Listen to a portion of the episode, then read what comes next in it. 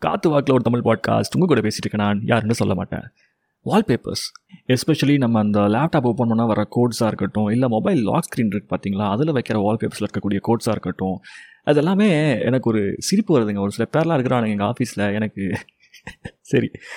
யோ குமார் நீ போய் அவன்கிட்ட நேராக சொல்ல வேண்டியதுதானே? ஏன் உன் பாட்காஸ்ட்டில் சொல்கிறேன்னா எனக்கு இதுதான் சொல்ல முடியும். நான் இப்படி தான் சொல்லுவேன். ஆ. இல்லை உனக்கு அந்த வேலை பிடிச்சிருக்கு உண்மையிலே நீ அதுக்கு வளைக்கணும் வேலை செய்யணும்னு நினச்சினா நீ செய்ய போகிற ஓகேவா இது வந்து நீ ஸ்க்ரீனில் வந்து வால்பேப்பரில் வச்சுன்னு உன் மொபைல் லாக் ஸ்க்ரீனில் are you working hard enough you never give up இல்லை இப்படிலாம் நீ ஏன் போட்டு சுற்றுற எனக்கு புரியல சத்தியமாக புரியல. Uh, நீ வந்து இந்த பாட்காஸ்ட்டை கேட்குறீன்னா தயவு செஞ்சு எனக்கு சொல்லு. உனக்கு தெரியும் நான் அப்படி ஒரு பாட்காஸ்ட் ரன் பண்ணுறேன்னு நீ கேட்டினா எனக்கு வந்து சொல்லு. மற்ற மக்களுக்கு கே- தெரியணும்னு அவசியம் இல்லை. நீ வந்து என்கிட்ட சொல்லு. புரியுதா? ஏன்னா நானும் ரொம்ப ட்ரை பண்ணிட்டேன். இது எதுக்கு தான் அவன் ட்ரை பண்ணுறான் ஒரு ஷோ ஆஃப் பண்ணுறானோ இல்லை நாலு பேர்ட்ட நான் பயங்கரமாக உழைக்கிறேன் பற்றியானோ எப்படி காட்டுத்தியாக கான்ஃபிடென்ட்டாக என் வாழ்க்கையில் ஒரு குறிக்கோள் நோக்கி குதிரை மாதிரி பண்ணிட்டு இருக்கிறேன் கண்மூடித்தனமா அப்படின்னு சொல்கிறதுக்கு நீ வெறுப்படுறியா என்ன என்ன இருக்கு? என்ன தான் உனக்கு அதில் கிடச்சிருச்சு அப்படி? இல்லை உண்மையிலே அது உனக்கு வந்து ஹெல்ப் பண்ணுதா? எப்படி ஹெல்ப் பண்ணுது?